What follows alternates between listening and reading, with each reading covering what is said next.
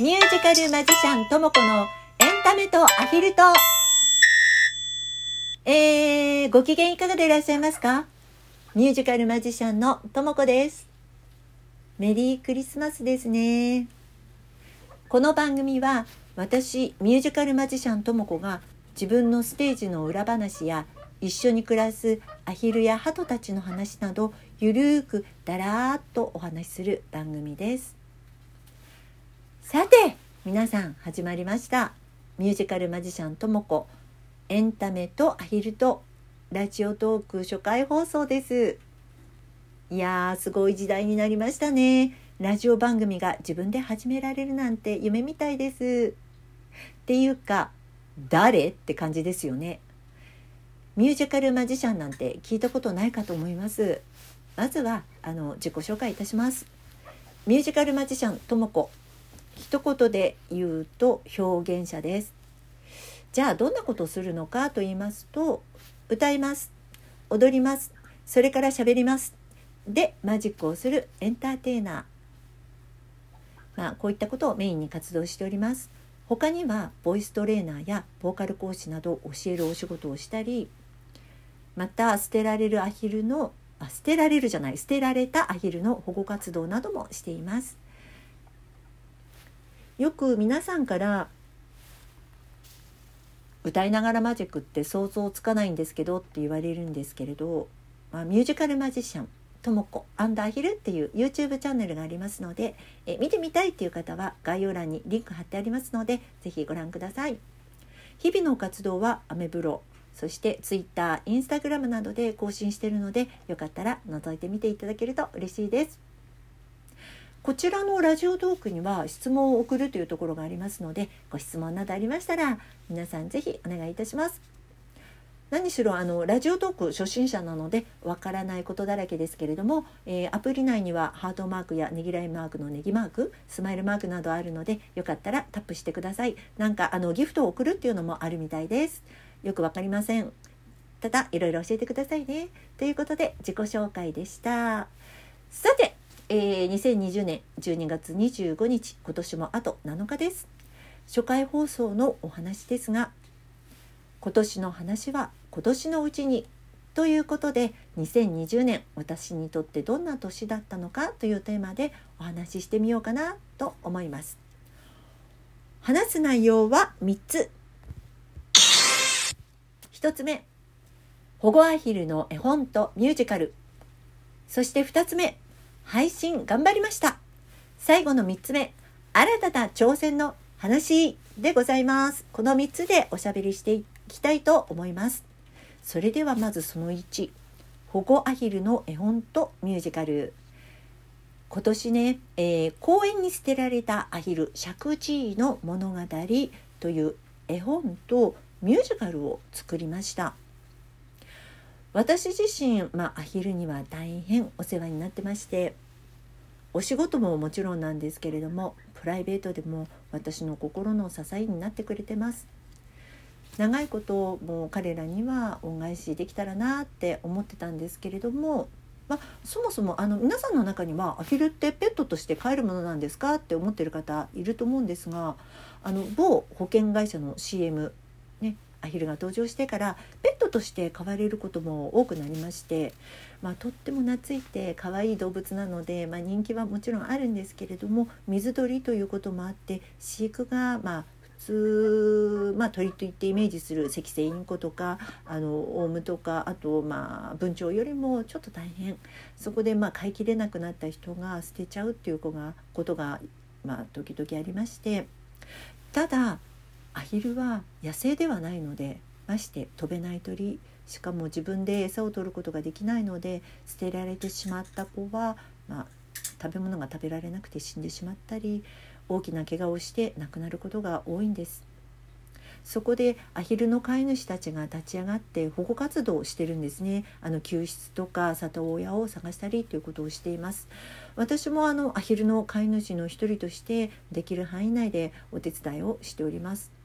ただ私のこのエンタメがね何かの役に立てないんだろうかっていうのをここ数年ずっと考えていましたそこで思いついたのがこの捨てられてしまっった捨てられてしまったアヒルの実話を絵本にしてそれに加えてそのお話を不思議なマジック的な要素も加えて演出を加えてねミュージカルにして多くの方に知っていただこうっていうことだったんです。どうやって作ろうかっていうことになったんですが絵本や、まあ、ミュージカルこれを作る過程から皆さんにも応援していただけるようにっていうことでクラウドファンディングに挑戦しようってこれ昨年のあのー、末からですね計画立てて、まあ、今年の春にクラウドファンディング立ち上げられるようにこう準備を進めていたんですね。ところがところがコロナですよ。日本中がそれどころじゃなくなっちゃったんですね。本当に実機が悪すぎる。もう支援集めたくてもそれどころじゃない人多くて応援してくださいっていうのがとにかく言いにくかった。それでもまあできない理由を挙げればきりがない。できる方法を考えようっていうことで2020年4月緊急事態宣言の真っ只中でこのプロジェクトスタートいたしました。正直言って大変でした。かなり厳しかったです。もうダメかと何度も思いました。でも、まあ、最後の最後までこのプロジェクト終わる最後の最後まで絶対自分から諦めることはするのはやめようと思って、えー、続き進みました。結果ですね、えー、皆さんに本当に応援いただきましてありがとうございます。絵本も9月に発売、えー、されまして今も Amazon で購入できるようになってます。そしてミュージカルも10月3日に配信も含めて上演されました。ありがたいことにあのこちらのミュージカルも好評で再演してくださいというお声たくさんいただいております。皆さん本当にありがとうございます。ご支援いただいた皆さんのおかげで、えー、私の夢が一つ2020年叶いました。本当にありがとうございます、えー、どんどん参りましょう。そしてその2配信頑張りました。皆さんもそうだと思うんですけれども本当にガラッとコロナで変わりましたよね。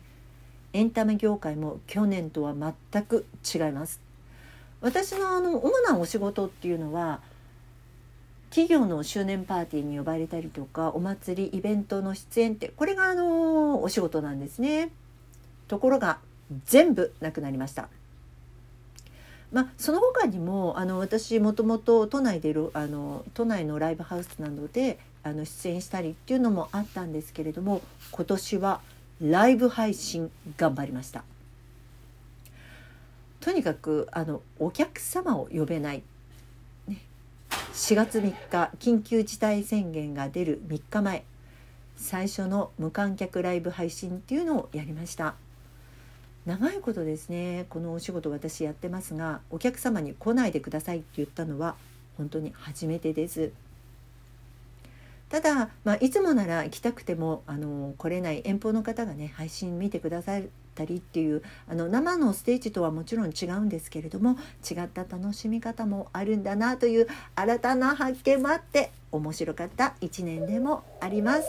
えー、それに味を占めて今年なんと全部で10回ライブ配信やってみました来年もまた新たに挑戦してみたいと思いますのでどうぞよろしくお願いします。あだんだん時間がなくなってきましたね、えー、続いていきましょう。その3新たな挑戦のお話。これですよ。ラジオ番組スタートいたしました、えー、単純に私ラジオ大好きなんですけれどもながら聞きできるって良くないですか、テレビや動画だとどうしても手が止まっちゃうんですけれども仕事しながら聞けるっていうのがあのいいなと思ってましてそれにテレビよりパーソナリティが近く感じられてるなっていうところも好きですね。えー、ずっとラジオはやりたいなとは思っていたんですが、まあ、やりたいからといってできるもんじゃないと思っていましたのでところがですよ爆笑問題の日曜サンデーというラジオ番組内でこの音声配信サービス紹介されていたのをきっかけにこのラジオトークも知りまして12分というのもちょうどいいなというねあの私そんなにおしゃべりが得意じゃないんです。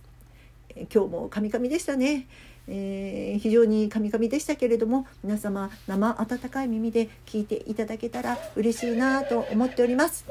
ということで、えー、最後の方すごく早口になってしまいましたけれども初回放送いかがだったでしょうか？もうちょっとゆるくやりたいなと思ってるんですが毎週金曜日夜23時に配信しようと思ってます。皆様どうぞよろしくお願いいたします。質問などたくさんいただけると嬉しいです。ということで、えー、次回はですね1週間後ですからお1月1日23時から元旦の夜になりますけれどもまたお耳にかかりましょう。